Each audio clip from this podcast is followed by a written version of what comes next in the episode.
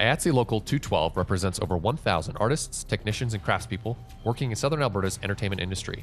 In the screen industry, they service projects with budgets ranging from 100,000 to $100 million. Recent increases to local production volumes have led to increased outreach and training. They promote respectful workplaces, safety, fairness, and first rate benefits for their members. Local 212 is open to partnering with other industry stakeholders on training and marketing initiatives. They offer an informative set etiquette course each month, which is open to all. To learn more about them, please check out their website at iatse212.com or like and follow them on Facebook, Twitter, or Instagram. Happy podcasting.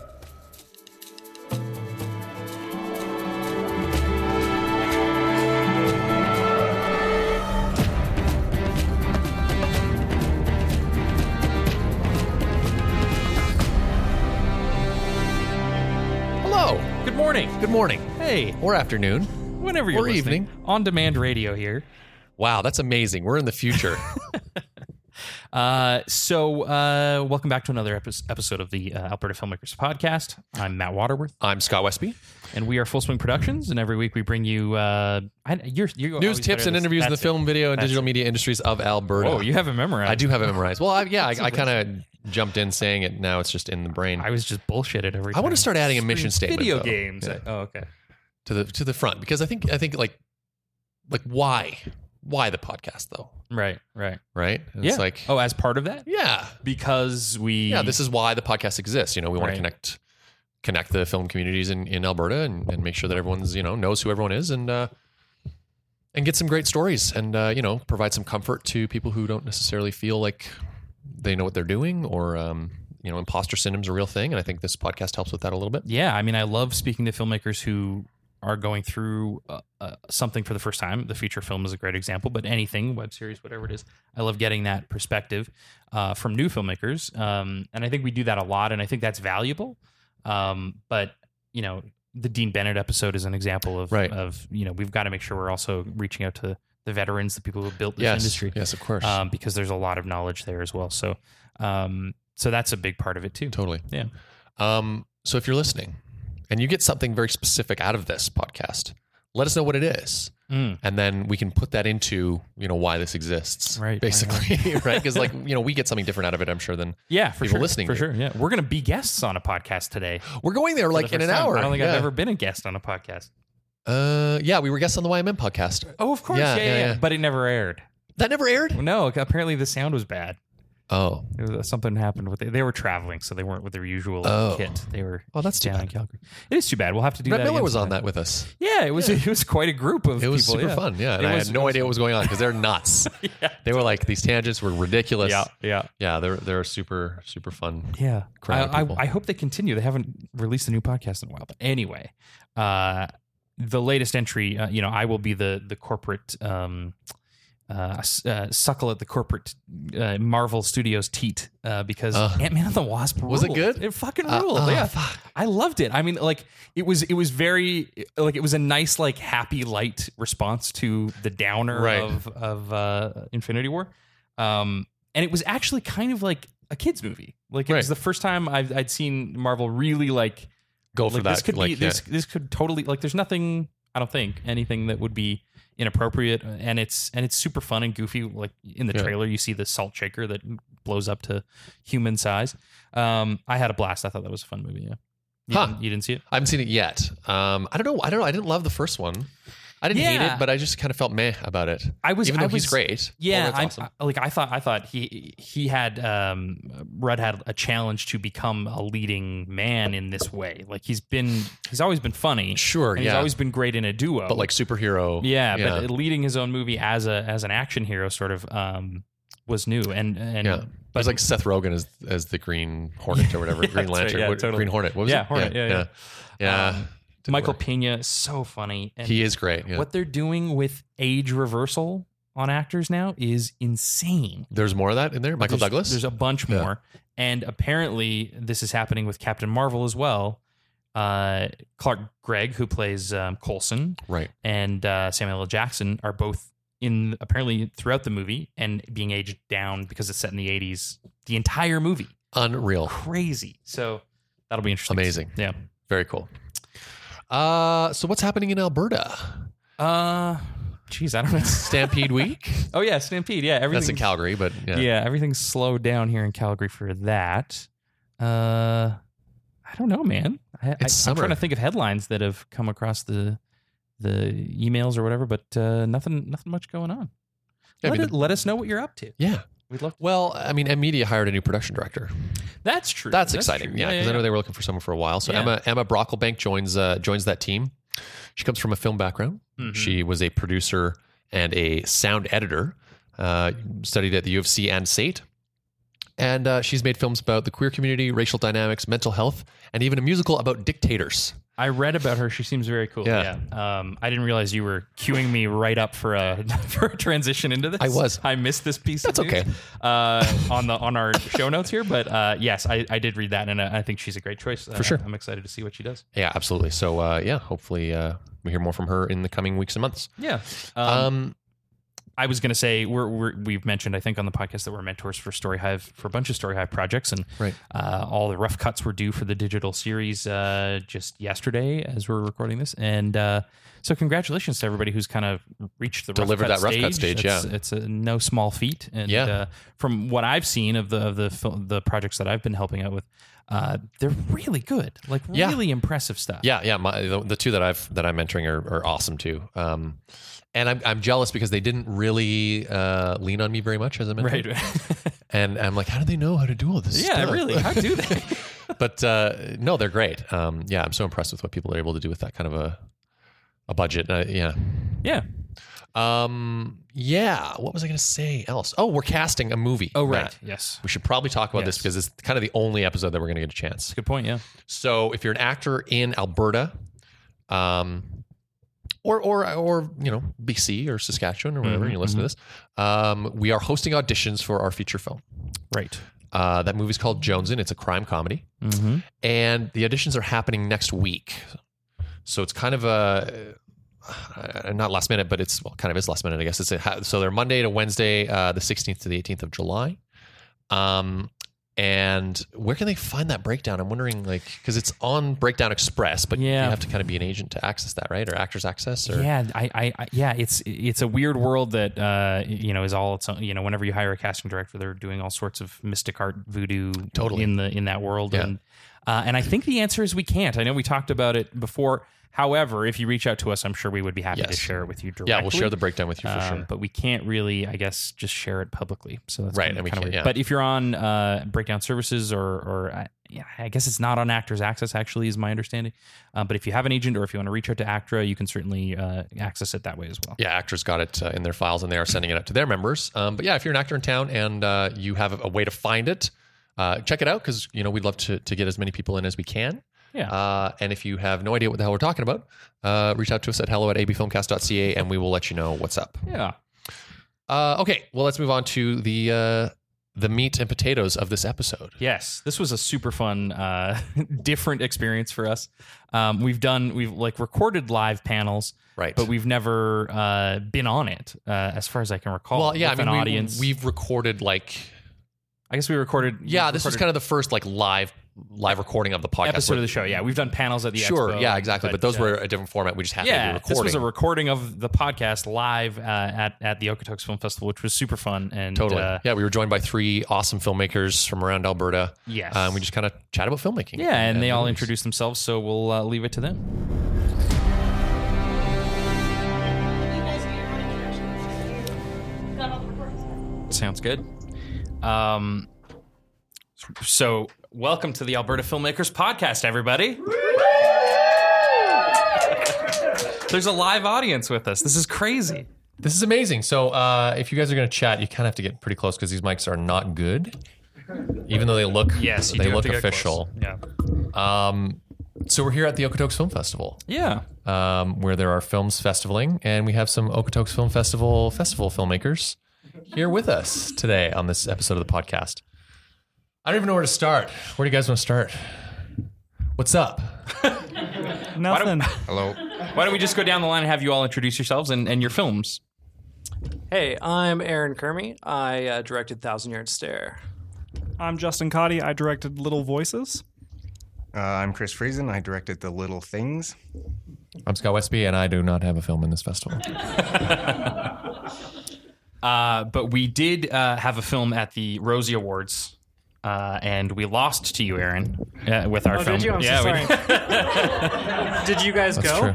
We, were there. yeah, was you were not. you Yeah, we were there. ready to fight, and you weren't there. Yeah. I didn't want to fight. I was ready. To, I was ready to snatch the trophy, and then some other person comes up and accepts it, and I was just like, "Oh, Did, So- it was did you guys hollow." get nominated for other categories? Yes, yes, we were actually nominated in eight categories, but you that's won more than us. But yeah, but but you won best best film, uh, and- which is fantastic. Congratulations! So tell us thank about you. Thousand Yard Stare. Uh, it's a World War II movie uh, about a soldier who fights in Africa and he comes back with PTSD. that's why he won." Yeah, yeah. Well, and so so you have Way better idea than ours. that helps. Yeah. Uh, so you have like big battle scenes. As far as I, I think some of us have just seen it. I have not. But from what I've seen from the clips, there's some. How did you afford? How did you possibly complete these these what appear to be really big battle scenes? Uh, we didn't have a lot of money, but we had a lot of time. Uh, so time is money, right? You know, so it kind of works out. We had a lot of a lot of extras, a lot of people volunteer, and then a lot of special effects know-how that we use to uh, duplicate people uh, Okay. to make it look like we had more people there than Oh, we okay, actually did. okay. So there's a lot of visual effects. I think the movie has uh, three or four hundred visual effects shots in it. And there was, you know, three or four of us on the team handling crap. all that. Yeah, That's crazy. So it took us four, like it was four years of post production, basically. Does our movie even have 300, 400 shots at all?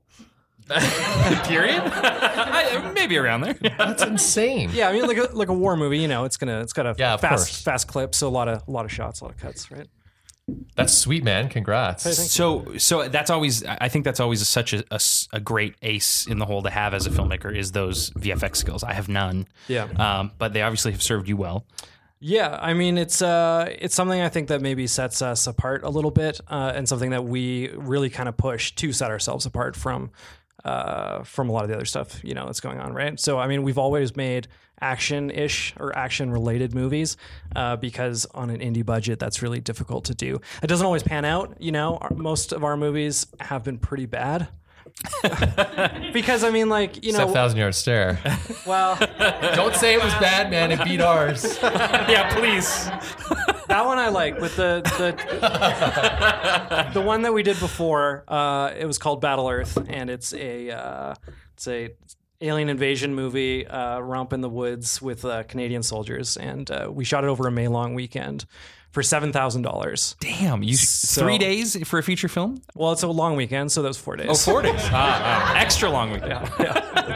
Well, we started on Friday, right? You know? Okay, all right. So. So It's like a 48 hour challenge, but yeah, on really, steroids, really. Yeah. Yeah. And so th- this has been kind of your your style, and it's very clever. Like shoot out in the woods, and you're still within the, the story world, but you don't need you know a cityscape, or you don't need to blow up a bunch of buildings. or Exactly. I something. mean, we're not big on asking permission for things. Right, right, so fair if enough. you're out in kind of the middle of nowhere, like we shot our first movie in Drumheller, our second one in a rattlesnake preserve.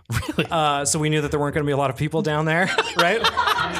Smart. yeah. That's smart. Uh, uh, we did see one rattlesnake, but it was okay. And then um, Did you preserve him? uh, we did, we did. oh, well done. And then the uh, the third one, we went back to Drumheller uh, again because I mean, like it's it's such great production value in Alberta, and that's Oh, one of the totally, great things yeah. about this province, right? Is you drive an hour from Calgary in any direction, That's true. and you're gonna have you know mountains, desert, yeah. Uh, forest, whatever, right? It's pretty amazing. Yeah. So Justin, what about you? What tell us about your film? Uh, mine is a kind of a series. It's like a destined to be put on the web. It's short little pieces following an individual and some sort of uh, like anxiety of theirs. Because the whole uh, there's a lot of issues with mental health that people don't talk about. So my goal with the series is to make it so that we can relate to these feelings that people might have. Very timely. Yeah. Yeah, for sure. So how did you go about making it? Uh, I talk with individuals and I start with being like, "Hey, so what gets you down? Ah, what, okay, okay. what makes you feel like you're not like?" And that's why it's called little voices because like, what's the little voice inside of you? Oh, cool. That's yeah, yeah. telling you you can't be the best you can be. And then I have a bunch of people say, "This is what I want to do," and I'm like, "Okay, so slow down. Someone's already doing that one. Hmm. So, but don't worry. That means it's you know something that we all experience." And then I kind of just talk with them and focus on a project with them and something that relates to a feeling they have, and we build a little monologue, and then they act in it. So what exists right now in, in this series? Uh, just the one that's actually uh, the fragments is the first one that's fully completed. Okay. And I have like here? yes, the one Yeah. that played at uh, oh, uh, this film festival, and uh, I have about four more that are currently in my first season idea that are just in the midst of planning. And what's the format of it? Like, is it narrative kind of thing, or is it documentary style? It's how do you? I, I- I called it when I had to click the button when I put it in this festival. I put I put it as experimental Oh, okay. because it's not really like there's not really like a story. It's more oh, just Okay. kind of like it's like abstract feelings with metaphorical images. So I guess experimental was the best word I could find Right. to But it's also it. scripted, but the Yes. script is real. Yes. Yeah. Yeah. Right. Yeah. Interesting. What do you mean the script is real? I missed something. Well, so so the subjects you're using are, are sharing Yeah, their real own things. feelings. Yeah. Like so, I oh, basically like I, narrated kind of thing. Yeah, Or- they oh. narrate it. So like they, I talk with them for like weeks at a time, figuring out what they want to do for their subject, and then I take um, stu stuff from the conversations I've had with them and put that into their monologue. Cool. So like I write their monologue and then, but I use their own words to make it uh, applicable to them. right. Yeah. That's sweet. Um. So so what's next? You're, you're going to produce the next one, kind of thing? Yes, Yeah. I'm hoping to shoot four more before the end of the year. Yeah, Okay. Cool. Yeah. How long did this first one take you to make? uh, a day. It was Oh, yeah, wow. because it's Right on. it's it's one person, no audio equipment's needed because it's all done in Right. uh, we just record with a microphone like this one. Oh, And, so uh, crappy one. Yeah, yeah, pretty much. Yeah, and then uh, we uh, I just edited it together, and they're all short, like two two minutes each. So it's a very quick turnaround. Cool. But you've got weeks of lead up. To Yes, the, yeah. the hard part is getting the people to share this stuff that they Right. feel comfortable sharing. So I Right. try not to rush it. Right. Right, So this is like all pre-production is where the majority of this one, this project sits. And where where did the idea come from? Uh, so it's because it was a personal thing for me. I, I lost a job and I was unemployed for a long time. And I learned about myself some anxieties I had that I didn't know until I spent a lot of time by myself. Right. So then I was all like, I spent a lot of time with that inside of me, just being my own problem. And then when I started putting it out to other people for assistance, that's when it started to become easier. So then my idea was if I can show other people just the idea that we don't need to keep these these thoughts inside of us, hmm. it'll be better for everyone. Hmm. So like films that like help people. Yes, films films help people. That's also a better idea than ours. Damn it! All right, what's your better idea, Chris? so yeah, tell us what you're from. Uh, mine's uh, the little things, which is a, a female serial killer that uh, goes after people that do really, really rude things or annoying. Um, Double dip a chip might be the last one. Oh, um, sweet. You know all those things you think about, like when somebody's doing, like paying with their gro- like a hundred dollars of groceries with nothing but pennies and Right. dimes. And she kills them. Yes. debit in the drive-through. Yeah. Don't do it. At least not in the morning. Like Unless there's tap. You can tap. yeah, tap, Yeah, tap, yeah, tap- yeah. It's a tap good point. That's a good changed point. wor- You're right. world. You're right. That's acceptable. So, but she would kill someone who just who had like the chip. Yep. Ugh. So, so tell us about the, the the film. Like, how long is it? And, Uh, it was a. It was actually uh, for me. Like uh, I actually have a big visual effects background too, and I've done a lot of little skits throughout time. But this one was actually important that I wanted to um, film mostly live. We do a scene where she drops a guy off of a building and stuff, and that was in the basement on the green screen, kind of thing like that, and smashes into a car. But um, it's about twenty minutes, um, which all my all my films are built uh, usually built around a problem. Like, how do I solve this? How do I make it look like we're shooting in a garage? How do I make it look like it's raining? You know, like with green screen Right, outside. right. And in this case, uh, one of the big challenges was like actually organizing it. Like, to shoot a 20 minute movie is it was four months of Yeah. evenings and weekends, Yeah. and and it was it was a good process to know that you can actually organize, so a feature is not so scary Mhm. Right. anymore. And and that was like that was my challenge on this one. Like the the you know it's like all the little individual shots felt like my old skits kind of. Mm. You have to put them all together, Yeah, but yeah. but yeah, it was uh that was the process there. Yeah, so 20 minutes. and where did you shoot it? Uh, Okotoks, Calgary, various places. Cool. We have um, um, uh, there's a group called Late Night at the Plaza, and and we had a Carla whole, McTavish. Yes, Yeah. we have a whole group of people we could take from there. So I've got behind the scenes footage where you'll see Carly there and Nice. everything like that. So That's great. That's fantastic. And uh, so, how big was the crew? Tell us, like, tell us the logistics of, of organizing something like this over four months. uh, the crew is very like we're so used to shooting very raw or lean, um, but occasional shots we had big ones, um, like for a big warehouse scene. But other than that, like Sally, who's here, uh, was my lead. Um, sometimes like we had a we had a shot where it's like a cha- montage in front of a mirror. It's like just my wife, myself, and Sally Right. because Because you can, yeah, totally, yeah, for sure. Um, did you have a budget for it? Or was it kind of self financed? Self financed, yeah. Sweet. Yeah. What'd you shoot on? Uh, I have an old Canon 60D, but Oh, those are great. yeah, Yeah, they take pretty pictures. I'm used to it. I know what it does. Right. I have noise removal software. I can sharpen the, the heck out of it, and Hmm.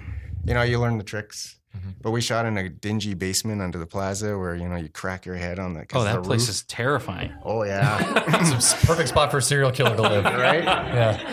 But you know you you you know crack your head on the ceilings there. But it was a dark basement, but uh, the scene pulled off pretty well. So That's cool. Yeah. Great. So, so is there is there kind of a plan for that short to turn it into something bigger, or is it kind of just it trying was, it out, or like what's the what's the kind of the goal here? It was based uh, like originally we did this one skit where it's a person in the closet sitting there doing all this random stuff, and you're like, "What the hell are they doing?" And then uh, eventually people show up, you know, shuts the door, and then these people are one of those annoying groups, and like you know, she does her Just thing. yeah, oh yeah. Uh, but You it, know how it it was a is. skit. So we decided to make a day in the life thing. I've got kind of some ideas for potentially building it again. Cool. Uh, I think we'll do a few other things in the meantime, but um, there's there's definitely more for that character. I think. yeah, that sounds that sounds like it for sure. You wor- you always worry about annoy or uh, offending somebody because like, oh, I do that, you know, like You serial kill? no, Oh. no, meaning like, Or you like know, double I pay- dip. yeah, I double dip, you know, like, and and it's one of those things like you know, like it's not anybody that does it once. It's like she actually watches them a little while, you know, Right. make sure this is a chronic oh, thing. Oh, okay, okay. So she's like Dexter. Yeah, She's oh, okay. It's Yeah. actually does, a lot does of her due diligence. Yeah, Dexter was definitely an influence in there. You know, he's got a code. Yeah, for sure. Yeah, she's she's got a code. Nice, So, yeah. nice. And that's super important for character development, right? Just to create a sympathetic character that people can relate to. Because I hate double dippers so much. So for the whole panel, um, and and if anybody wants to chime in, just raise your hand. And, and I, I, we never talked about it, but why not take uh, questions from you folks if you have any? But I'll start by asking all three of you, uh, and it's okay if if Alberta wasn't really you, if you could have shot your film anywhere. But what was it like to shoot in Alberta? Is it different? You think in other jurisdictions? Um, lame question. Yeah. Has anyone else shot outside of Alberta? Yeah. Has anyone shot outside of Alberta? That's a Nope. good question. It's no, home. I think we're, All right. we're all we've all shot here. Right. So Could you shoot your film anywhere though? Is the question. Probably. no. No. Why not? Mine, mine, I could not. Mine was based on the location. We picked Okay, the okay. location uh, because we knew it was in Alberta, and we based our story around that. Okay. So uh, that was. I mean, we could have shot in Tunisia, where it takes place. Ah. So it's Tunisia or Drumheller. Ah, all right. okay. Drumheller also doubled for Mongolia in Heartland last That's season, right. Yeah, yeah, yeah. It's really versatile. Yeah, It it's is, yeah, so amazing. Yeah. You just stand there and you're like, I could be anywhere. I could be on Mars. I think like We didn't the, Mars movie. the one of the Alberta like uh, ads for like Alberta Film Board or something Yeah. like that. It was uh, they called Alberta like the stunt double for the world or something Yeah, like that, yeah, right? yeah, you yeah. know, For sure. yeah. Yeah, it's one of those things that like I don't really see the point myself shooting outside of Alberta at this point because, like you said, there's an environment every direction you go. You need something to look like a desert. You have Drumheller. You have mountains. It's it's great for that. But then you have to be outdoors when you shoot. Yeah, that's why I shoot mostly indoors. Right, yeah. Because then the, the winter comes and then it just turns into a nightmare. And Alberta has some great indoors. Yes. Great indoors. yeah. we have uh, our our distributor in LA. They uh, they're always asking us for like a. If we want to shoot something in the snow, because to them it's a novelty, right? Ah, yes. You know, Yeah. but for us it's Right. like, well, it's minus thirty, and you try and explain that to them, and they're like, oh yeah, it got really cold down here. It was uh, it was like five degrees Celsius, and we had to put the space heater in. Oh man. We uh, we were just talking to our distributor about the same thing. We have to shoot a movie this summer, and Matt's like, you know, we don't have a, a, a long time before the snow flies, and they're like, so what? You got to shoot in July, and they thought it was really funny, but it was kind of true. Yeah, they laughed and we were like, no, no, this is serious. This is serious, guys. Snow's a real thing here. How about you, Chris? Uh, shooting here was a, a big advantage because I mean, like I said, Carly and those people, um, and y- the people you know, like it's all about Right, who you know. course, you can yeah, ask, sure, you can yeah. ask a pub to let you shoot inside Yeah. or, or whatever it is. And my house was used a few times. So, I mean, you know, so there was there was no need to really shoot anywhere else for me. Would you use your house again? Yes. You would again? I use different sections, you know, like so you don't uh, know. You don't know. no, but I just mean like the, the the mechanics of a film production can be destructive on a on a space. I mean, but how big was your crew? I mean, well, on that Well, that's a good day, question, yeah. yeah, Yeah. on that day it was like like I said, uh oh we had a few. Yeah, we had two, two makeup. Two makeup, right? Uh, there like lunch person there. Lunch Lunch person. Yeah. You always feed people. Yeah, you yeah. always Four feed people. Yeah. Sound actually that day was pretty big. oh, That's okay. a big little day. bit. Three of them were the uh, Four or five at the most for Oh, like okay, crew okay. though. Like for in your yeah. No, no, that's good. We just, We just hear have to repeat all, yeah. what you're saying. so- That's Sally, by the way. Hi, Just, Sally. So you're the serial killer. Ah, okay, okay, cool. Yeah. Awesome. Tell me about your basement. Oh yeah, no, and and also yeah, my my entire one wall in my basement is a green screen. Oh, wow. So that's that's so good. smart. When it comes to the On promo, purpose? Or yes, just badly painted? No, on purpose. No, it was this terrible green when I bought the house, and I just kept. Wow, no one wants this because of this green wall. I, I've got I've got I've got the lights and the screen and everything like that. And the cool thing is like Sally's there and we're we're taking our we're, we're shooting our, our stuff and now she's in the costume. Let's go downstairs, do promo photos, everything. Right, yeah, yeah, Right. yeah, cool. Um, Awesome. So it's all there, and then we can make our posters and everything like all in one shot. All so one go. That's sweet.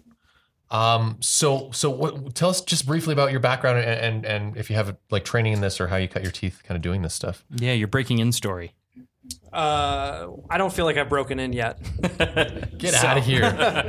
I mean, I still have to do other work, right? You know, to get paid. If you you break in once you're getting paid, There are many do this. levels That's of breaking my in. yes. opinion, anyways. no, Uh, I don't think any filmmaker gets paid in Alberta. Yeah, have you noticed? It does seem like when you if, even if you get money, it's like everyone but you yeah. It's totally get true. paid.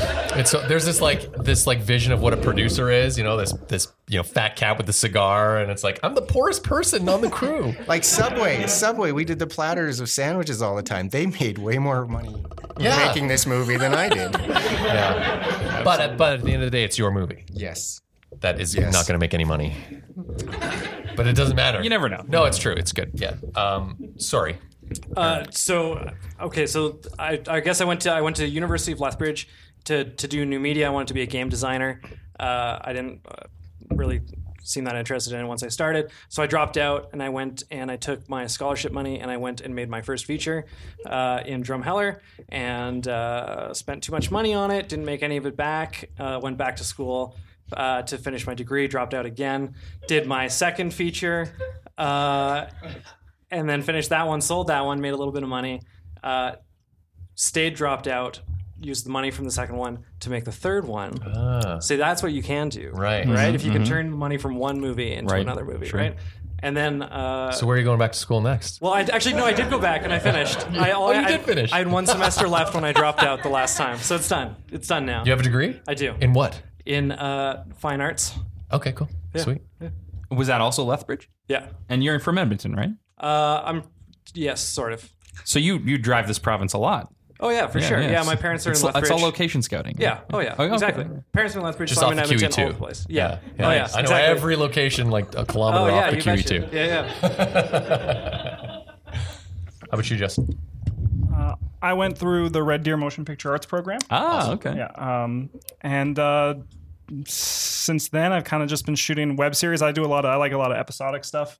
It resonates with me because then it's like it's like making a feature, but you don't need to commit to you know a, like a ninety page script. You can say, oh, here's 60, 60 pages, and it's going to be great. So I've been doing that, and uh, yeah, just kind of finding work where it comes. Yeah.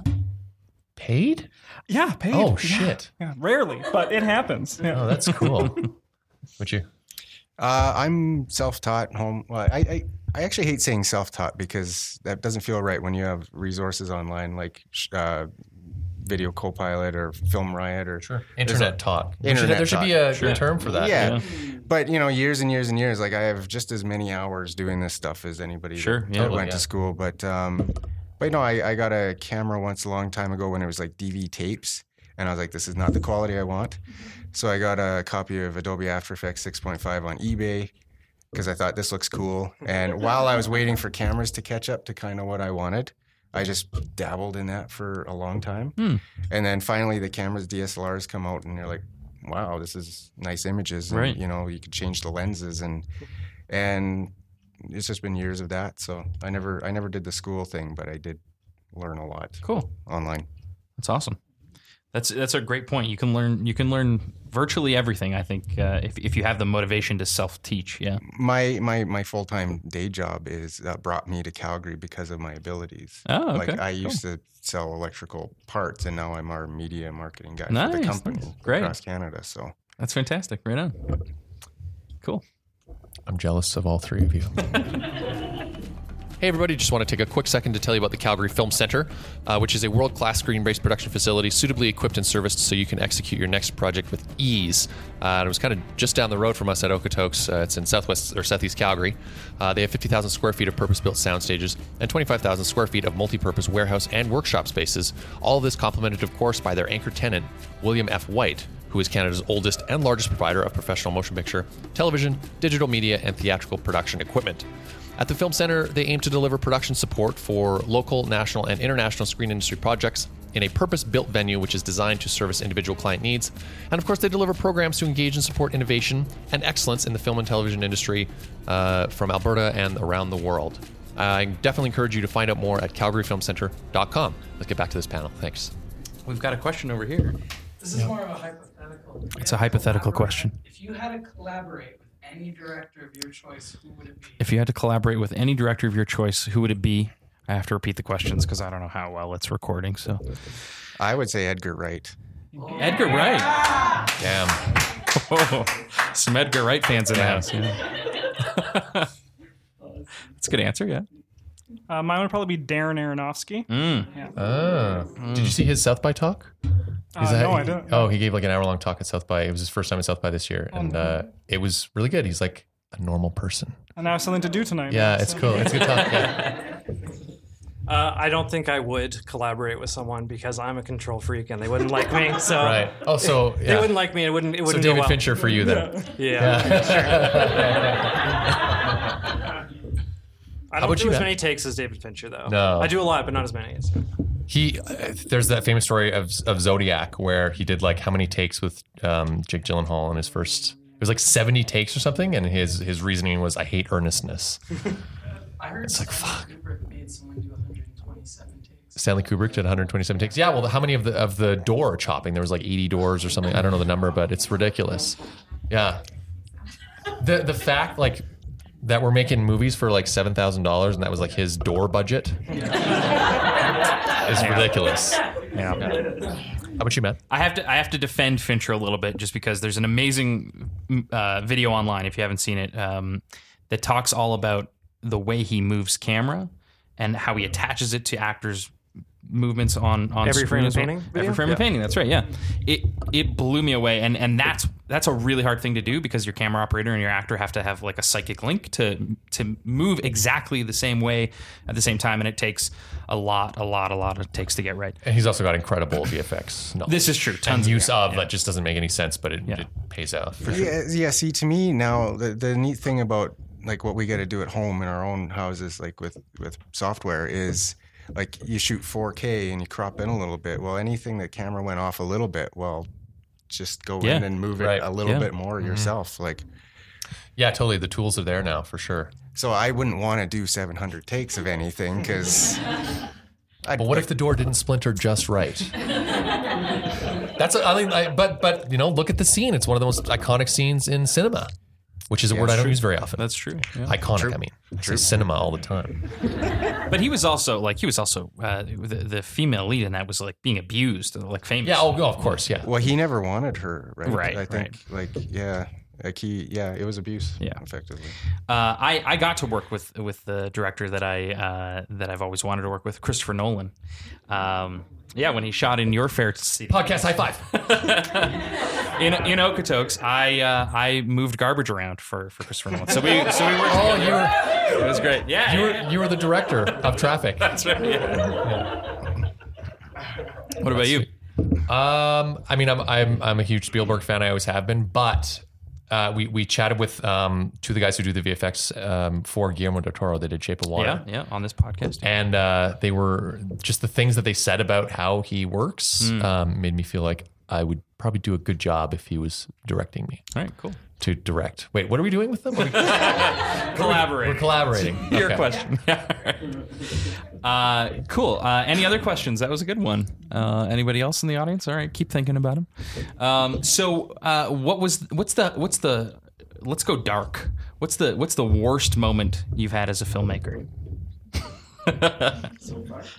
Yeah. So far. And how did you get o- get over it? Is probably the there's the nice. We'll do side. that later.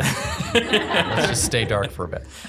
I I would actually say recently, like you know, you're talking about the the struggles you have, and you go through this stuff, and like you know, you're not doing it right, or you're not. Uh, I, I feel like I, I went to shoot something, and I got other stuff going on, and I'm, I'm like I was actually kind of broke down a little bit, going, this isn't important right now. Mm. And it's like I usually always start something and I finish it, and in this case, it was it was just a couple people. No, like uh, nobody was relying on me Right. because that's always pressure to finish. Sure. But in this case, I was like, I just didn't finish it because I was like, I got other things that were concerning me. So that Sure, was like a, a dark, weird moment. Like I don't know, we had a kind of a falling out with something we were working on before, um, but it sticks with you. For sure. Yeah. well, yeah. Yeah. I mean, yeah, it's a, it's an emotional art form, and, and yeah, it's a, it's a, I, I get that for sure. Yeah. Uh, mine would probably be in that moment when I was, you know, that led to this project. But it was, yeah, I just I didn't have any creative drive. So like, because I, I like writing is, I love writing screenplays, anything, and then just it stopped, and it didn't come back for probably like three years. Wow. And but now it's going strong. So I'm out of that. Hopefully, you know, knock on wood. Hopefully that keeps going. Yeah. I hope so too. I think it's constantly just dark. This like self-loathing of like everything you make is garbage. Yeah. Right. And then you you see all the ways you could do it better.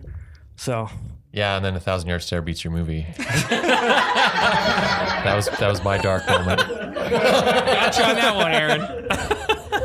Well, how about you, Matt? What's your darkest moment? Oh man, I don't know. Uh, I didn't expect you to return the. Well, we're on the we're on yeah, the you're podcast. right. Okay, okay. Uh, I haven't I haven't really thought about it. I I mean, uh, just uh, y- y- you know what? Blocking is really scary for for me. When I was directing in Plainview, that that that is the the moment where the entire crew is staring at you. The cast and crew are all like, if you're directing, it's it's on you and. uh uh it- yeah it- I, I think i dealt with it okay i don't know if you if you saw me sweat too much but uh it- it's like it was I saw you sweating a lot. Yeah. uh, it's terrifying, but I was really proud that uh, to to get through it. Yeah, totally. I, I will say, sorry, uh, we had a we had a big warehouse shoot, and somebody's like, "Let's use some fog," and the fog machine was like one of those ones that just died. Like it's like, oh, it overheated, and the ventilation in this place was amazing. Oh no. So anytime you got the fog, it's almost right where you need it, and it just stops. And I remember right this out. started to get frustrating. I'm like, I locked myself into doing this because we Oh, already no. did a Yeah, few yeah, yeah, shots. yeah. We finally actually, I finally eased it up by writing out a scene where we have our guy actually run out of the fog. Like it's luckily we had the ability to Right, do this, right. Because our our character Sam sets things up. Like she plans. Like she puts cardboard cutouts around so somebody's running and they think this person is in 15 places. You know. So she also puts fog in because horror movies have fog, and she's like, I gotta have fog. You know. Right, right. So luckily I could write it out Mm. and and and I'm glad we did that because that was frustrating. Like it was, it, it slowed our night, you know, down massively. That's tough for sure. So that was a dark. I, got that's a, yeah. That's a there. that's a good point, and and a, and a solution that uh, not everybody necessarily has. If you're if you're not the writer, that can be a really dicey thing to try to do. But maybe if you have the writer on set, or if you are the writer, then it gets a lot easier. we we were yeah. so yeah. yeah. Oh, I have to go. I have to go. It's your turn. Uh, you know, I mean, filmmaking feels like two steps forward, two steps backwards all the time. Um, so I mean, Matt and I we, we talk about this a lot. We hear no a lot.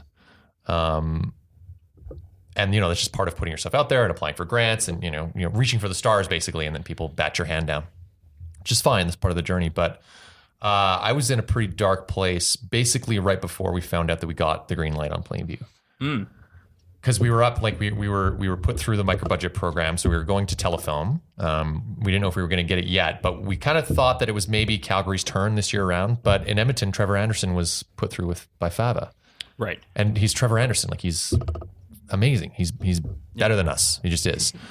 Um, so I just knew that that he was going to get it, Yeah. and that we Yeah. weren't. Yeah. And then I, I sent you that email, basically saying I'm sick of asking permission to be a filmmaker. Right. Right. Right. Yeah. Um, and you know, this is the way to do it, right? Is do it yourself. Um, Yeah. and which we had been doing for a while, but a feature, you know, uh, we wanted to do it right. And um, I, I feel like whenever my, my moments are darkest, there's usually something coming that's good news. So that's that's encouraging. Absolutely. Yeah. Yeah. Yeah. You don't ever think that like the good news is just a lie. Well, uh, Like that's just, actually no, that's like, actually really good. You. Yeah. Yeah, or or am I like, oh, there's the good news when it's really not that good? No, no, no. Like, like, it, like it looks like good news, but it's just like it's like giving you like a little bit of hope, just to let Right. down again. you Right, know, or it's later. like, hey, here's Oh, you know, yeah. That just happened. Yeah. That that did just happen to us. Yeah, we're casting this next movie right now, and you always get little like, oh, they really love the script. And it's like great, and then it's like they're passing. Mm-hmm. Fuck. yeah, there's a lot of that kind of stuff for sure. Like you get your hope up, and and so I've been I've I've trained myself to not get excited about anything. Mm-hmm. Um, which is actually which is which is, is stupid and it sucks because we don't really celebrate our successes either. yeah. Yeah. It's true. Like we got the money and we were like, oh shit. Now we have to go make a movie. It wasn't like, hooray. we don't have those moments because it is. It's a lot of that like, yeah, it you know, good good news can sometimes not be so good after all. Yeah, that's pretty dark too there. Do do people here at least enjoy their films a little bit? Because Oh why do we do this?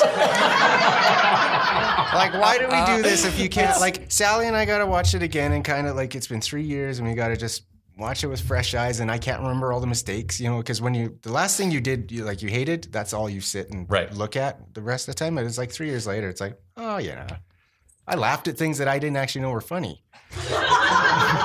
that's that's yeah, the, I said to him, I hate myself less. yeah. That's that's a great point. But people do. Yeah. Do you enjoy your stuff a little bit? Can you ever watch it? What? Really? No, yeah, no, I hate everything really? all the time. Like, I don't know. There's, it's like, it's like, like you're a junkie and you're chasing the dragon, right? Like, there's maybe these like little moments where you're like, you know, I'm proud of this one cut that I did, or this visual effect, or you know, yeah, we premiered the movie after four years and it's done, and, and you just feel like a little bit of pride, and then it's gone, and then it's just like chasing that moment again for like another four years or something. right? Yeah, I, I think you have to take joy in the chase. I I mean, because I feel like you know this, this is something some actors say too is is that acting is the same journey. You're never going to do what you're trying to do, which is become another human being. It's impossible, but you can get as close as you can get, and and yeah, take some pleasure in. unless you're Heath Ledger. Right, right. All But right. that killed him. that did. yeah. Uh, so when you become the Joker, it's doomed. Uh, how about you guys? Justin, do you like your your, your stuff? Yeah, I I like I like some, some of my stuff. But Now we're there's, talking. There's always like there's always those things that you wish you could have done differently, or like what if I did this a different way? What if I shot this a different way? What But if that's I the growth. actually yeah like what if I actually you know Yeah. did well in this scene? But overall, I'd say I, I enjoy some uh, most of the stuff, not all of it, but a good chunk. Was you? Yeah, no, there are. I mean, there are things uh, that I've made that I I love, and things that I've made that I hate, and and and you know things about the feature we made that I I really are heartbreaking and like just didn't get to where we wanted them to be. And then there are other things that are like, man, I love that shot so much. I'm so glad that made it. So it's it's a love hate. I remember the first time we watched the rough cut of, of In Plain View. We, we we went and shot this movie, you know we put blood, sweat, and tears into it for months, and then it just goes off to the editor, and he's just like, "Okay, I'll take this your baby and make it into an adult now," and you're like, "Oh, that was weird. That was a super weird feeling." And then it was like a month later, and he was like, "Hey, okay, there's like a rough cut. Come and watch," and I loved it. Yeah, I just loved it. Yeah, Uh, we were super excited. We- I I think we had lowered our expectations enough. That, truly, like we, you know, because it was it was hard. It's a it's, you know shooting a movie is a hard thing to do, and uh, and it felt like it wasn't going to be great. And so yeah, the fact that it wasn't terrible was it nice. worked and Yeah. yeah, and I mean we, you know we, we'd been making content for a while and we kind of knew what to expect and, and you know that what, what we, we he can only mold the clay that we've given him yeah.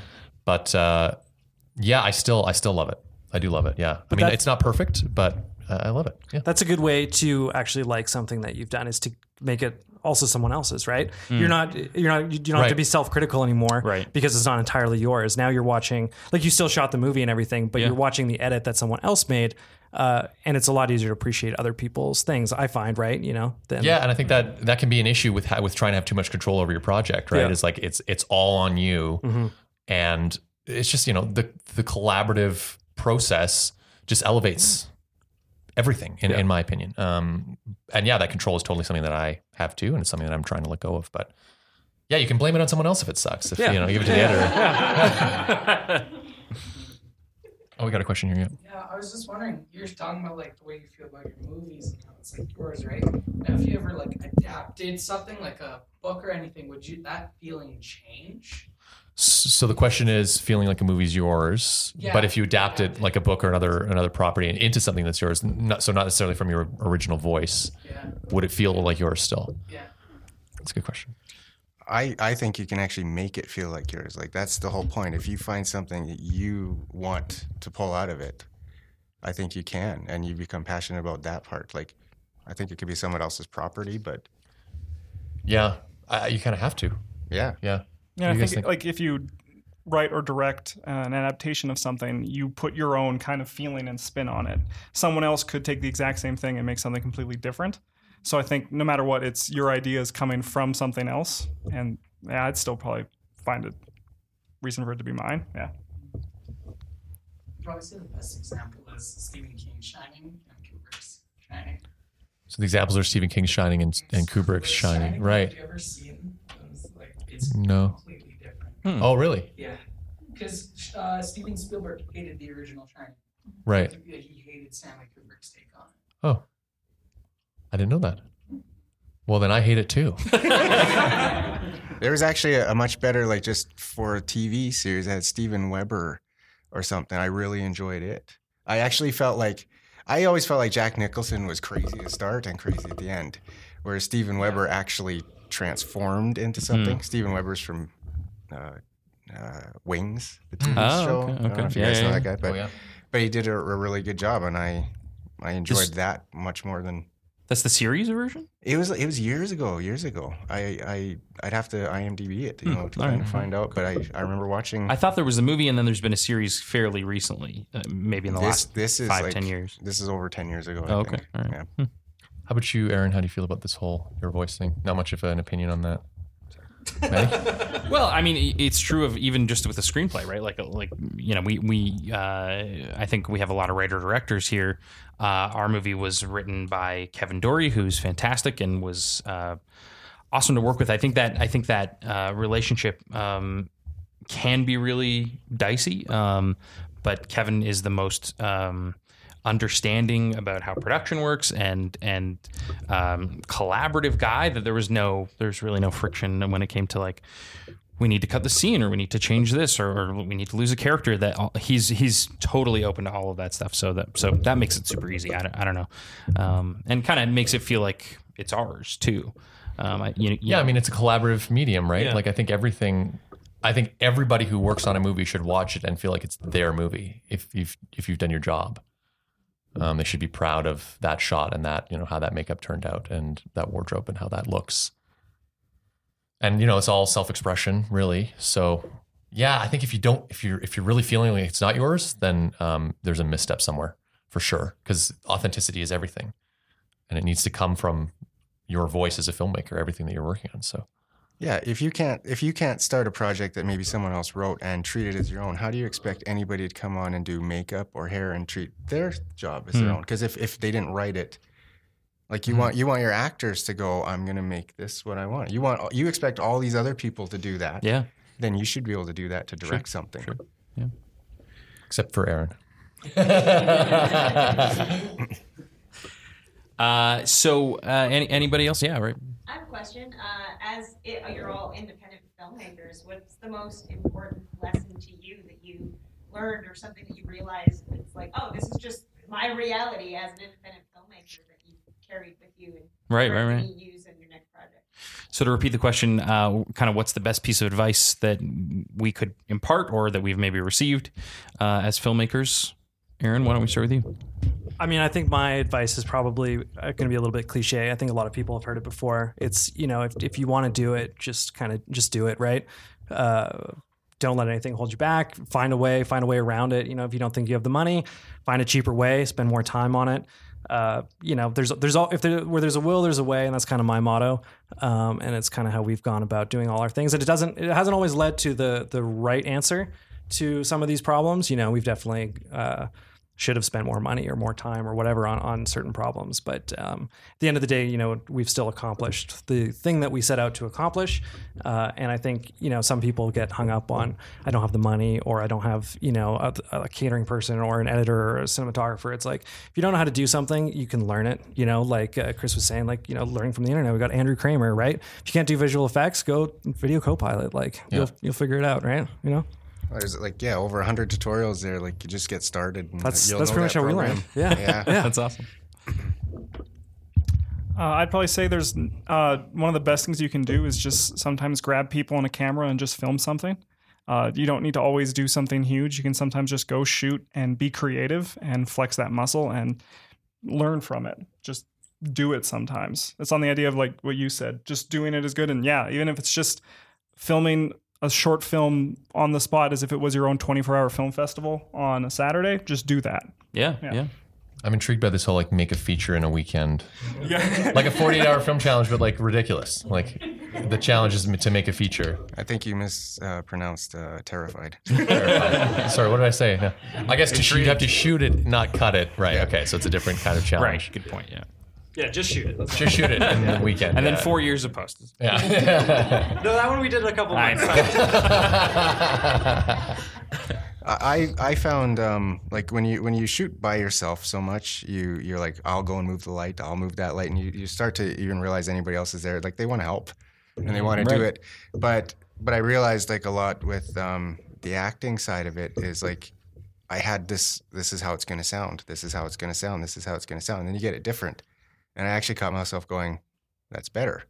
right. So that was a good thing to to find out. Like if you're gonna bring these people in, and this is where like I said Edgar Wright earlier, Mm. but but somebody like Steven Spielberg though, he brings actors that he knows know their work. They know what they're doing. He's not gonna micro what do you micromanage how they do it exactly. So it's like trust the people you're bringing in. I think That's is great advice. Yeah. And and take their ideas if they're good ideas, right? Like that. Yeah. Collaborate. Yeah. Yeah. I'm gonna take credit for those ideas. Exactly. Absolutely. Yeah. Yeah. The, the, the director way. Absolutely. Yeah, absolutely. For sure.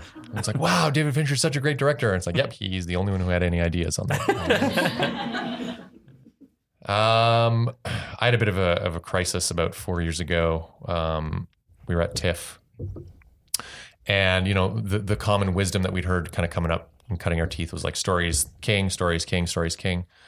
Um, and we went through the the NSI Features First program for the script. Um, that that was a good script, and we kept you know we kept we were pitching it to distributors and broadcasters and um, financiers and everything, and they were all saying, "Great script, great script. Let us know when you've got cast attached." So it was like, well, I guess story's not king. I guess cast is king. Money's king. Money's king. Yeah. Yeah. And so that was uh, that was one of the many dark times that we've had where we're like, there's you know, there's no there's no solution here. Uh, making movies is impossible, which is why like every movie that exists is a miracle. It's true. Um, but then we got into casting and we realized, oh, the cast cares about the story. So everyone cares about the cast, but the cast cares about the story. So that was the layers of like, okay, it really does come back to story at the end of the day. Um, yeah, that was so. So that made me feel good after I felt pretty terrible. but it was a lie, Aaron. That good news was a lie. Uh, I yeah, probably a, an incarnation of of many of these answers from me, which is uh, that nobody's going to do it for you. You know, do, just get out there and do it is a, is a great tip. But just remember that I, you know I I think I was uh, naive when I when I got out of film school. I thought I was going to go and work in Hollywood and go and be famous, and um, uh, not I mean not quite that far, but I did think I might get hired as a director at some point, and that uh, and then learned at least in our jurisdiction that's just not really something that happens unless you do it yourself, unless you make the opportunity for yourself. So. Uh, the way that Scott and I did that was we created a, a partnership and, and said, you know, I want to direct, and I know, I know you want to direct. Um, why don't you produce this short film for me, and then I'll produce a short film for you to direct? And so that's gone on now in- into features, and you produced in Plainview, and I'm producing Jones in this summer. So uh, it's. Uh, it's a I think it's I think the other piece of info there is find somebody really great to work with. You know, really find somebody who is um, who you jive with and, and are able to collaborate with and, and get through you know the rough patches with and uh, and and solve problems together um, because uh, they're out there. Uh, you know, there are other people. You know, especially if you're a screenwriter, I feel like man, you could you if you really want to get your script made and you, you're not interested in directing it, um, you can you can find somebody who's interested in producing something, or you can find someone who's interested in directing something, or you can become the producer yourself. I mean, Greg Jeffs was just on an episode of the podcast who uh, you know who is a writer and became a producer because he wanted to see his content get made, and so it is the producers who are the driving force behind projects and. If you don't want to be a producer, um, that's a problem because you you've you've got to be the driving force behind your projects if you want to get them made. So yeah, I'll shut up now. No, no, that's great advice for sure. uh, any any questions kind of off, off that? No. Um, what what roles do you guys play on your shows, on your movies and stuff? Uh, I'm, I think we all probably do a lot of everything, Yeah. right? You know, yeah. Uh, the things that I like best of the roles that I do, I like directing, I like writing. Uh, editing's okay, but I would love it. You know, if I could work more often with other editors. We did get a chance on Thousand Yard Stare to bring an editor on uh, about halfway through to finish the movie for us because I was just losing my mind. Right. Uh, but uh, yeah, writing, directing, visual effects is pretty fun too. Yeah. Yeah, my answer is pretty much the same: writing, directing, and editing. But I'd rather give it to someone who I know is more talented than I am at that. Yeah. Uh, yeah, exact. Um, Same, but I but I like all the processes too. But I, I would like to. I, I my ultimate goal is to be good enough that I can find somebody that I know does it way better. Mm-hmm. Um, but it's always good to have an idea of what you're doing with all those parts, so you can at least direct in what you're looking for. But I love the audio side of things. Like I love, I, Oh, I, I love doing the sound effects and, and all that, and Yeah. and the color grading and, and everything. The editing part to me that's worse is is like the syncing audio and stuff like. That. I know there's software Oh, out there the now to do. assistant editing stuff. Yeah, I'd Okay. almost rather someone else put it all together, so now you can just get in and start actually making Right. the thing, as Right. opposed to oh, you know, I'm going to start the editing process. No, you're not. yeah, it's gonna a day sit of just organizing and Oh, syncing and, and auditioning footage. and Yeah, yeah, everything yeah. like that. Yeah. yeah, fair enough. Um, is it me? Is it? Uh, no. No, okay, you're going. This, I mean, that's the direction. No, well, I mean, we're we talk enough on the podcast. yeah, exactly. We, we could skip us. Let's skip us. Yeah, all right.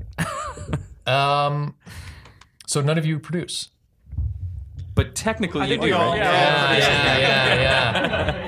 so right off Matt's Matt's wisdom about you have to be a producer. No producers at this table except for Except everyone. all of Yeah. them. that might be part of the problem is that we we forget of our, our that we're producers Yeah, as well. exactly. You know, Yeah. we think of ourselves in all the creative positions, and we forget. Oh yeah, we're producers. We're the ones that you know we put the budget together on this Exactly, thing. yeah. We hired the cast. Uh, you know, we hired the crew. We did all these other things, but we forget about it because Yeah. we don't have a you know a dedicated producer Right. relationship. Like I think what you guys have. If you guys are switching back and forth, like that's. That's Yeah. super awesome. Yeah. You know, that's that's. Uh, I think a lot of people could go a lot further if they if they had a partnership like what you guys have.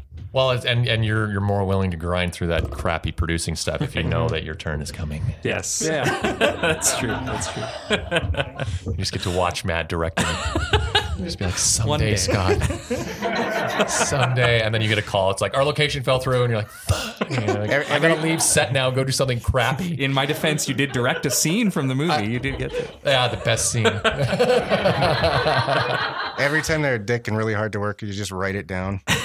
Noted. Oh yeah, yeah. I'm gonna do this. Yeah, This is gonna flip around. yeah. But it also forces us to be nice to each other. Right, 'Cause It's like next time we're gonna switch, and uh, yeah, know the other person's pain for sure. yeah, for sure. Uh, so what about um, what like what what would you say is is the best thing a filmmaker? You know, I, I think a lot of students listen to the podcast. What what can you do to get started other than just doing it?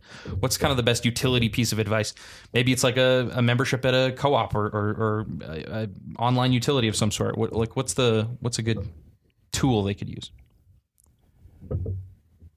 I'd probably, uh, especially if you're in film school or even if you just have friends that you film with, make sure you keep filming because um, I've noticed this with the majority of people I went to film school with. As you grow up, you kind of just do other things. You just it's like, oh, I'm going to be a like a, a teacher now, and like you, they just drop away one by one. So mm. like make sure you stay connected with those people that you can count on to film with you and do that. So I think that's that's the most important thing. If you're thinking right now, what I'm going to do for the future is make sure you keep those connections that you have right now, Right. while looking for more in the process. Right. Right. I would say don't watch the most beautiful shows on TV and think that I have to make that. Ah. Because people like they psych themselves out of it Yeah, entirely. yeah. You can get there, but you have to earn it. Totally. Like, you know, just start making something and you'll see what's wrong, fix it the next time, then do it again and then fix it and then do it again. But some people think they have to make that masterpiece off the bat or they're they're a fake or something like right. that. And I I feel like that's I see a lot of people that they drop out because they just set the bar Right. to people that have been doing it for years. Yeah, like you're, you're actually yeah. insulting. Yes. You're kind of insulting Yeah. those artists. You're comparing yourself By against saying, people "I who should have be able to decades of make that." experience. Yeah. Yeah. Yeah. Yeah. like, don't take their Yeah. hard work away. Right. Because I should do that right now. Right. I'll just hammer out a script, a great, great script in a weekend. Yeah. Yeah.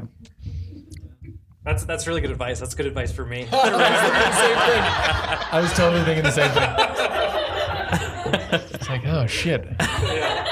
I should be But patient. you're making stuff. Like you're not you're not using it as excuse to not do it at all. no, but I think like uh, respecting the process and respecting experience. Um, yeah, that's good. That's good advice. But what about you, Aaron? What's the Um, I don't know. Like, it's just, it's just. I know a lot of people that spend a lot of time. They spend a lot of time talking about the project they want to make. Yeah. They spend a lot of time just watching like YouTube videos or reading books or whatever. And uh, like really, like you you've got a you have a camera on your phone. If you have a phone, and everybody has a phone. Uh, if you don't have a phone. Probably You shouldn't be who's got a thinking, phone. right? Like you know, everyone's got a phone, so you can you've got a camera, right? And it probably shoots 4K because it's 2018, right? Yeah, you know. technically, yeah. Uh, so like there's Kijiji or Craigslist or whatever, like just like put a message out there. Like I'm doing this thing. Don't say like, hey, looking for people to collaborate with, because that means nothing, right? You're like, hey, this is what I want to do. I want to be an actor or I want to be a director or I want to be an editor. I'm looking for someone that that is looking for this position or can is looking for something, and then we can team up very specifically on a thing. Like be direct. Don't be wishy washy. Don't just like hang out and talk about your projects. Like put that thing in motion. I think you know, right? Totally. Yeah. Uh, yeah. No, I, I think that's really good advice. The um, and and I wonder what it is that stops people. Do you think I think imposter Fear. syndrome's huge. Yeah. fear? Yeah. Yeah, like Chris was saying, just about feeling like you're a fake. Or lack of motivation. I think a lot of people like you know they don't want to admit it. They're just they're lazy. They want to be the filmmaker. They want to be at the at the finish line. You know, like without putting the work in. Yeah. I can't remember which bodybuilder said it, but he said everyone wants to be a bodybuilder, but no one wants to lift heavy ass weights. Yeah. Yeah. Yeah. Yeah. Exactly. Well, yeah, and there's a whole world of entrepreneurs in the in the business community, right? Who who sit there and you know and read all the books and, and watch all the videos, but don't actually. Yeah. It's not unique to Yeah. filmmaking. It's No, it's, totally. it's Yeah, anything. absolutely. yeah. yeah, You know. yeah. Uh, go ahead. Uh, one of the, the things I've realized like in life is like I kept watching time fly by, time's flying by, mm-hmm. time's flying by. It's like, well, the only thing you can do to take advantage of that is do something.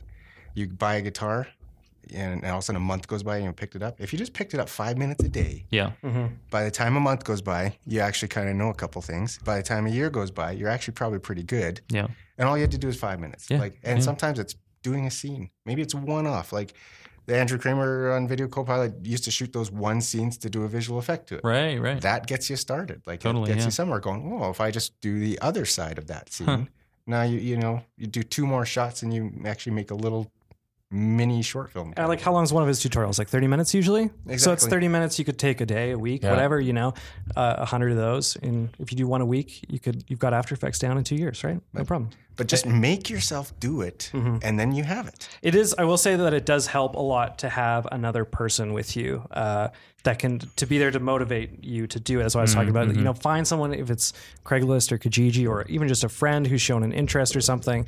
Uh, like I mean, that's how we've gotten by. Like my two producers uh, and friends and everything, Kevin Johnson and Ryan Hatt. We're we're always there to, to motivate each other and uh, to kind of keep each other on task. And I think uh, if it wasn't for us having each other, th- you know, we might just be like all those other people talking about the projects that we want to make, right? Right. Yeah, deep, good stuff. uh, Not a lot of time left for questions. If anybody wants to get any more questions in, let us know. No? All right. Lightning round. Sure. Yeah. Yeah. Favorite movie. Go. Apocalypse Now. Requiem for a Dream. I'm probably gonna be sad by saying like Jurassic Park or something. Like that. That's a good choice. That's a solid choice for our generation, I think. Yeah. Yeah. yeah. Return of the King. Oh, really? Oh, uh, we're, uh, uh, I'll say Fight Club. That's a good answer. Yeah. Okay. I'll uh, say Return of the Living Dead is the second. Though. nice. uh, best movie in the last 12 months. You can't say your own. Uh, Hereditary is very good. It just came out. Yeah, I'm movie will mess you up. It'll Great mess things you that up. movie. Yeah. Yeah. Yeah. What's what's that? what's the one where people don't talk? Uh, oh, Quiet, Quiet Quiet Place. Yeah. Yeah. Yeah, that one. I haven't cool, seen yeah. it, but mine's mine's related or sounds similar. Hush. It was on Netflix. Hush. Okay. A woman. Oh, yeah, yeah, yeah. Yeah. Uh, Annihilation for me. Yeah, it was good. Uh, I'm the. Uh, Avengers Infinity War. Yeah, I knew it. I'm sorry. I'm sorry. Yeah. Uh, favorite um, favorite piece of kit, uh, technological equipment when making a, a film. Yeah. Yeah. That's a good one. Uh, not favorite, but most necessary is a good microphone. Oh, So not these. Is this on? No, I, I have to agree. Like it's all like the audio. Sound. Yeah. Massive. So important. Yeah, Yeah. audio. Yeah. Cool. Shit, that's not my answer at all. I don't know. if No? I'm I'm still waiting. I'm personally still waiting for uh, the the amazing piece of software, and maybe it's Studio Binder, or maybe it's um, Yan Yan Yandu Yandao or something. Uh, but but like Synchronize is another one that's still not quite there. I'm waiting for someone to crack the the software game when it comes to a great like like put your entire crew list, cast list, script breakdown in inside this piece of software and generate call sheets really easily and quickly. And it's and it's starting to exist, but I'm I'm shocked at how long it's taking. Yeah. See, Adobe Story kind of had Oh, that stuff, okay. but it always kept messing up. And now they've like, they I think they can't like can't. They've kind of abandoned it. Yeah. Oh, have they? So it's like, oh, great. It was kind of there, and now it's not. So Studio Binder seems to be cool. I was using it for prep on this thing that ended up not happening, but um, it's I wasn't using the full version yet, so I, I shouldn't review it. But um, it's worth checking out. Yeah, and and it, and the nice thing is they continue to grow, right? They you know What they update them. Sorry? Studio Binder. Yeah, and they're doing really smart SEO stuff. So if you search like um, uh, like crew list template, they start to come up. Oh, and, smart. and so you have to use their software to do it. Yeah. Um, oh shit, I had one and then I forgot. Oh, uh, uh, one website that people should go, Yeah, go yeah. to and check out. Not your own, but like Video Copilot. yeah, smart. You got. You guys are big eh? Video Copilot fans. I've seen it around. I've never really sat through and, and watched it. Yeah, it's worth it, eh? Cool. All right. For like effects? Yep. for effects, um, as far as as far as filmmaking goes, you know, like there's Film Riot. Right. Um, No film school is great. yeah, Yeah. yeah. But yeah, I, I don't have an answer. No. No? I'm just gonna say Wikipedia because there's everything on Wikipedia. Google.com. Uh, well, unless there's any other questions, I think we should wrap it up. Thank you guys so much for being here. That was great. yeah. Congrats on all your films. Yeah. And uh, thanks to all the volunteers and organizers and Katie for putting on this wonderful festival and letting us be a part of it again. So we'll keep you all in the loop as uh, Okotoks Film Festival rolls around next year. Yes, and submission yes. deadlines come up. So uh, yeah, if you like this podcast, uh, pay attention to that. Really quickly, I forgot we should self promotion. This is the, like, where, what's the Twitter? What's the websites? Give us, give us where where should people go to learn more about you? you can go to 201pictures.com. For Justin, okay.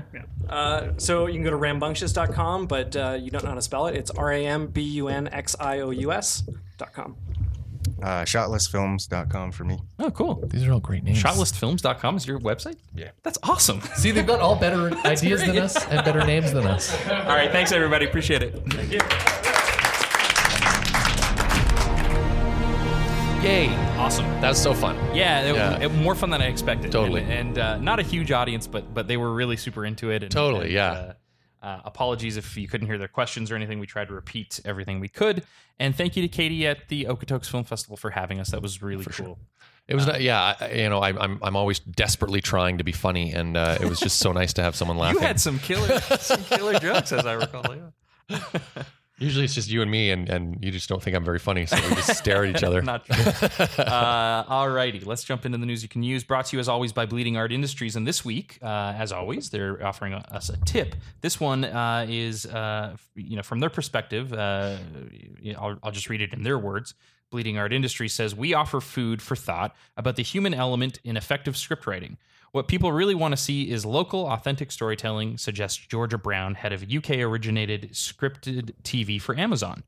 They want stories and characters that resonate. In Canada, local can mean anywhere in the world, as our cultural mosaic opens the door to creating stories that begin anywhere but find resolution through the Canadian experience.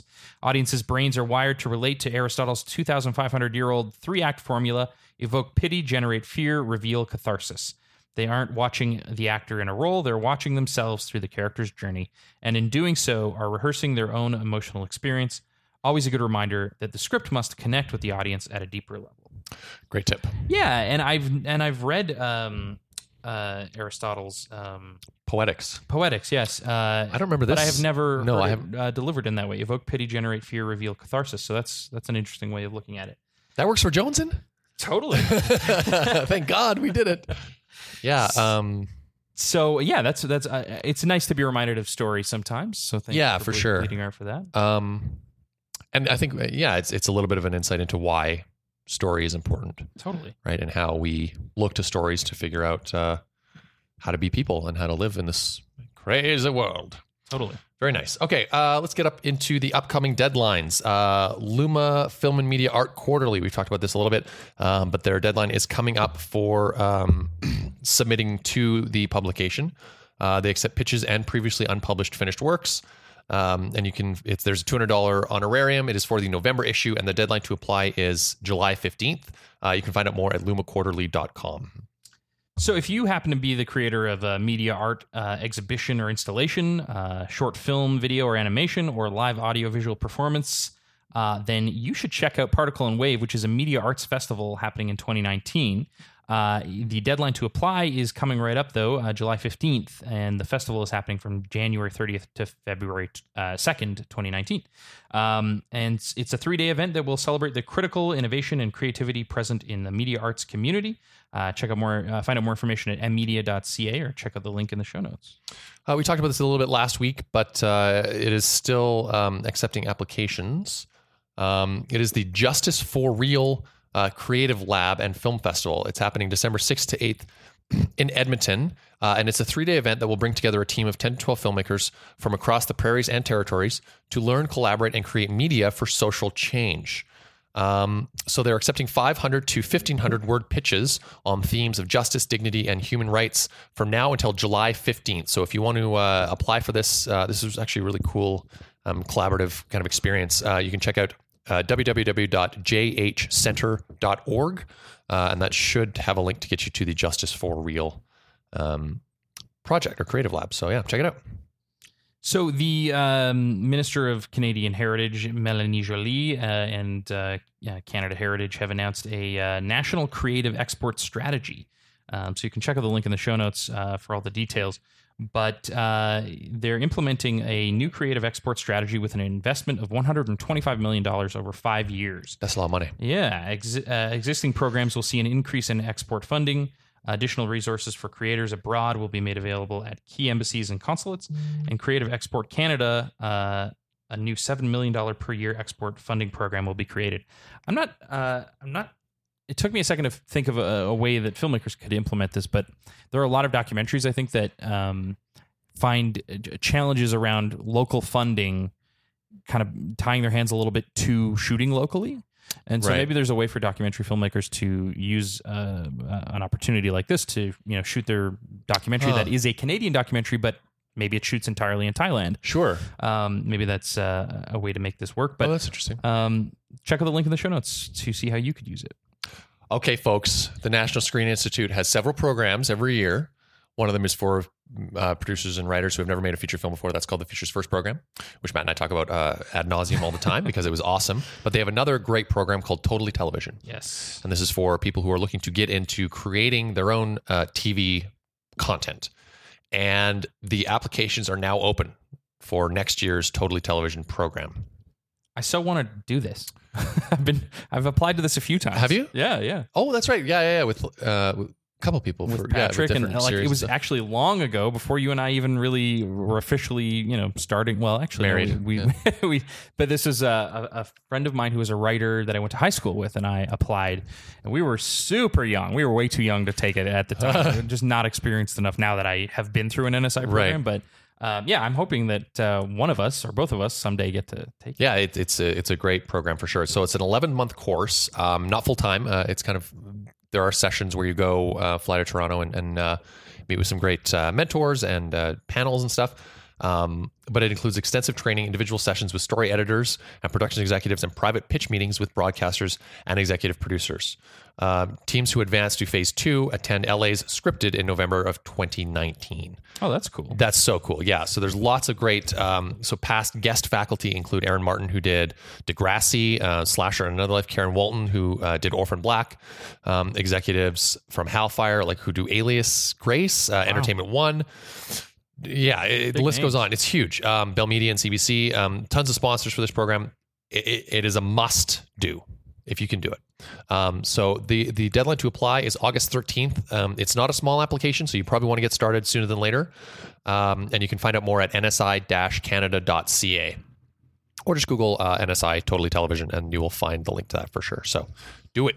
Awesome. Uh, our friends at the Edmonton Short Film Festival have partnered with Northlands uh, in Edmonton for K Days for a unique three day mobile device based 48 hour mobile filmmaking challenge. Uh, That's a mouthful. it is, yeah. Uh, participants will be given three elements to be included in their films on July 20th, with uh, with both a marketing and production challenge to compete in. All completed and eligible films will be screened at the Edmonton Short Film Festival at K Days Film Festival on July 29th, with the top two judged films and the best marketed film appearing at the Edmonton Short Film Festival Gala in October. Uh, so that sounds pretty cool, um, but I'm sure there are some more details you'd like. So check out the link in the show notes for more information on that. the India Film Festival of Alberta. Mm. This is their fourth annual. Uh, they are going on tour. So they'll be making the rounds in theaters across Alberta starting in just a few days, July 13th. They have dates in Edmonton, Calgary, Fort Mac, Red Deer, Lethbridge, and Cold Lake. Uh, and they'll be screening numerous films in nine languages with additional screenings planned for Toronto and Montreal. This is awesome. Uh, so there's a link in the show notes, indiafilmfestival.ca. Click on that to find out the complete uh, list of locations and dates. Um, the Edmonton event specifically is confirmed to have several of the filmmakers and producers in attendance, as well as delegates from Gujarat Tourism. Uh, the other Alberta events also have red carpet events planned. This is really cool. So uh, will also be co-presenting a workshop and panel discussion uh, in Edmonton on July 16th from 9:30 to noon with some of the visiting filmmakers at the Edmonton Arts Council offices. Uh, so, like I said, at indiafilmfestival.ca for more information about that. Cool. The uh, monthly uh, set etiquette and protocol course that is put on by IATSE 212 every month now is happening this Saturday, the 14th, and in- being instructed by Gail Kennedy. And it's starting at 11 a.m. with a price of $40 for everybody. Uh, I, I guess that would be Yeah. members, non-members. Um, I mean, it is really an entry-level course to to get you started. Um, so Yeah, I don't think you could even, you could be a member without having. yeah, I suppose. Yeah, I suppose to- unless you wanted to take a refresher, which Right. for me it's maybe coming up on time. Um, but Yeah, uh, yeah, that's a good idea. but it is available, of course, this Saturday. You can uh, click the link in the show notes to sign up. Uh, if you're up in Edmonton and you want to learn more about working with cameras, uh, Fava has a, uh, a ca- intro to camera free for all. So they have eight spots open and it's free for all Fava members. You can get your hands on their AC160 video cameras. Uh, they are the popular everyday workhorse cameras at Fava. You can find out how to care for them, uh, handle video equipment, ready to shoot setups, um, camera functions, composition and framing, shot types, sequence shooting. Oh, sequence shooting, that's fancy slating, color temperatures, and color balance, and more basics of just working with the video camera, um, which are kind of the essentials to get started. So that is happening on July 15th from 1 p.m. to 5 p.m. Uh, you do have to register because they only have eight spots, but again, it is free. Uh, and uh, yeah, just go to Fava's website um, to find out how to get in touch with them.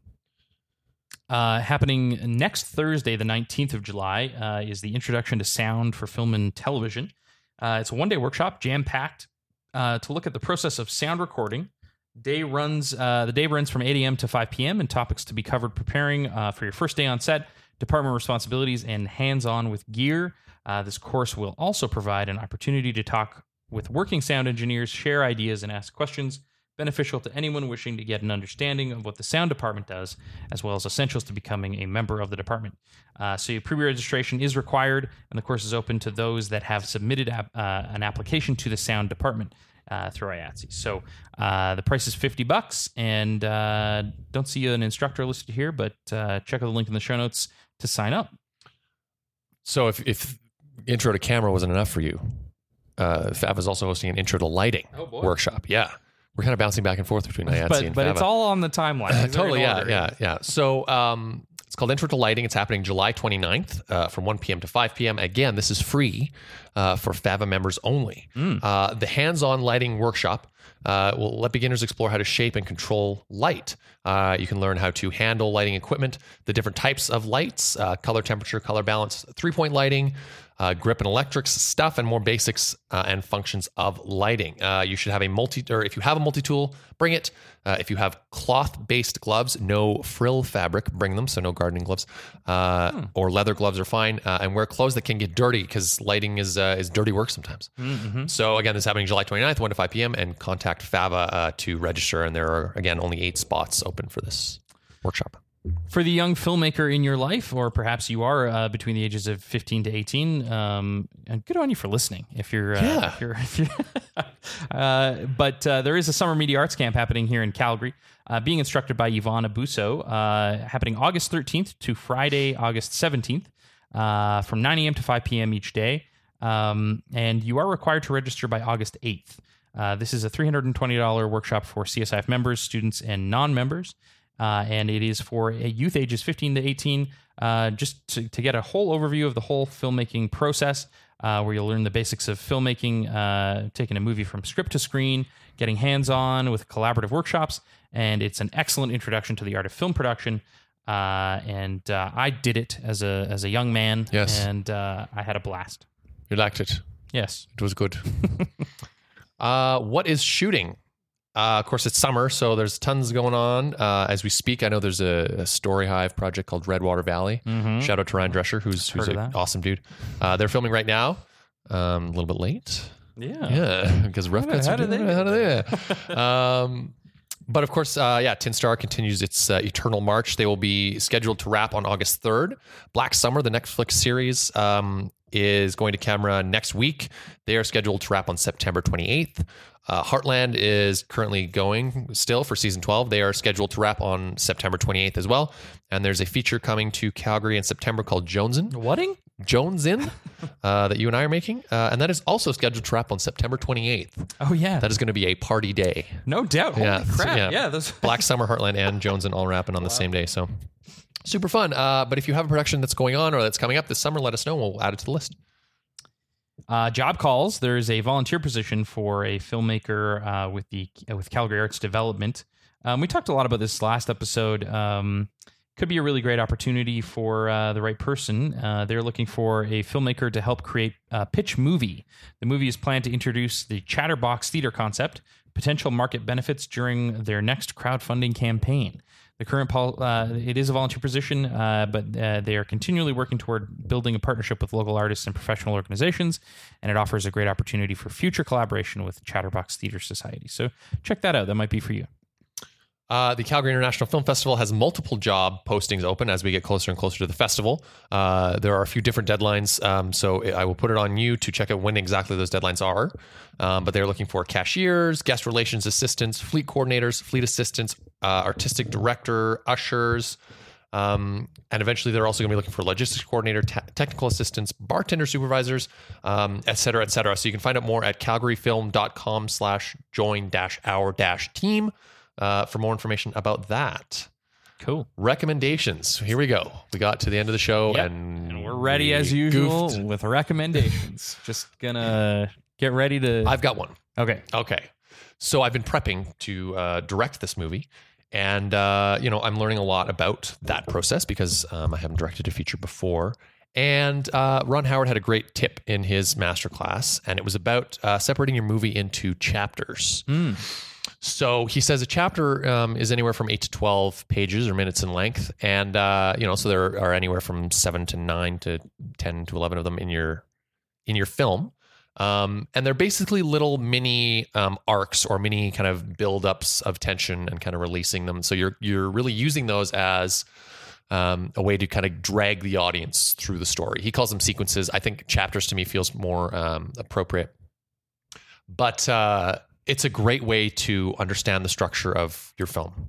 Um, and and with Jonesin, I, I discovered it was nine chapters, and and that to me is like, oh, that's nine act structure, right? Cool, Which is cool. something that they teach at USC. Right, right, right. Um, and and you know they fit cleanly within um, the three act structure that we're used to, and it's a great way to um, just kind of put yourself in the audience experience um, as far as what it's going to be like watching that movie, and just understanding where the moments are that you need to maybe give a breath, or where you actually should be kind of working to build tension towards the next scene.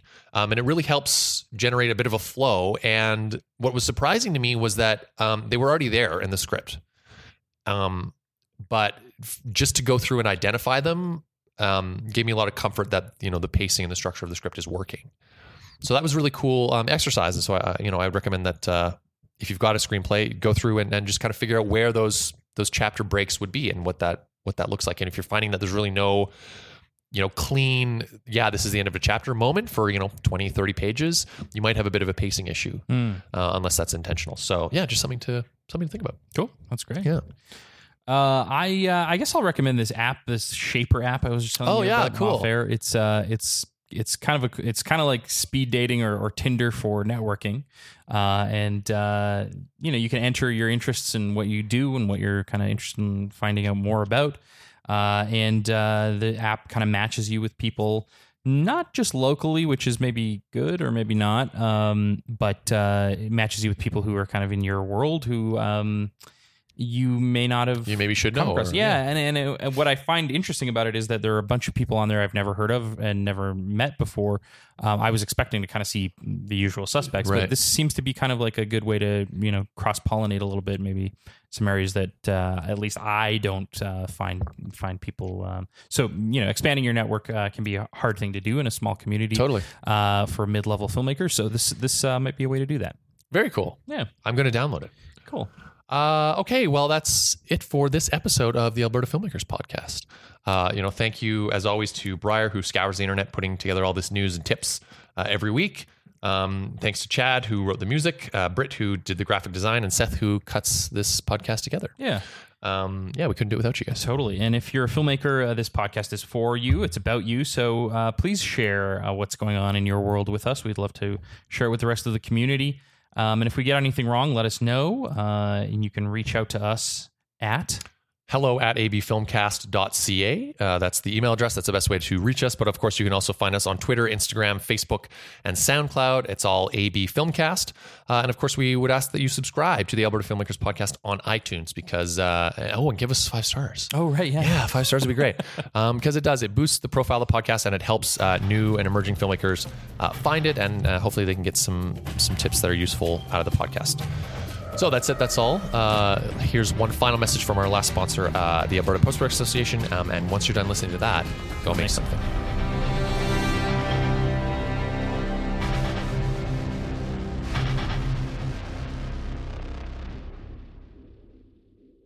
The Alberta Filmmakers Podcast is proudly sponsored by APA, the Alberta Post Production Association. APA represents technical and creative professionals working behind the scenes in editing, sound, and visual effects.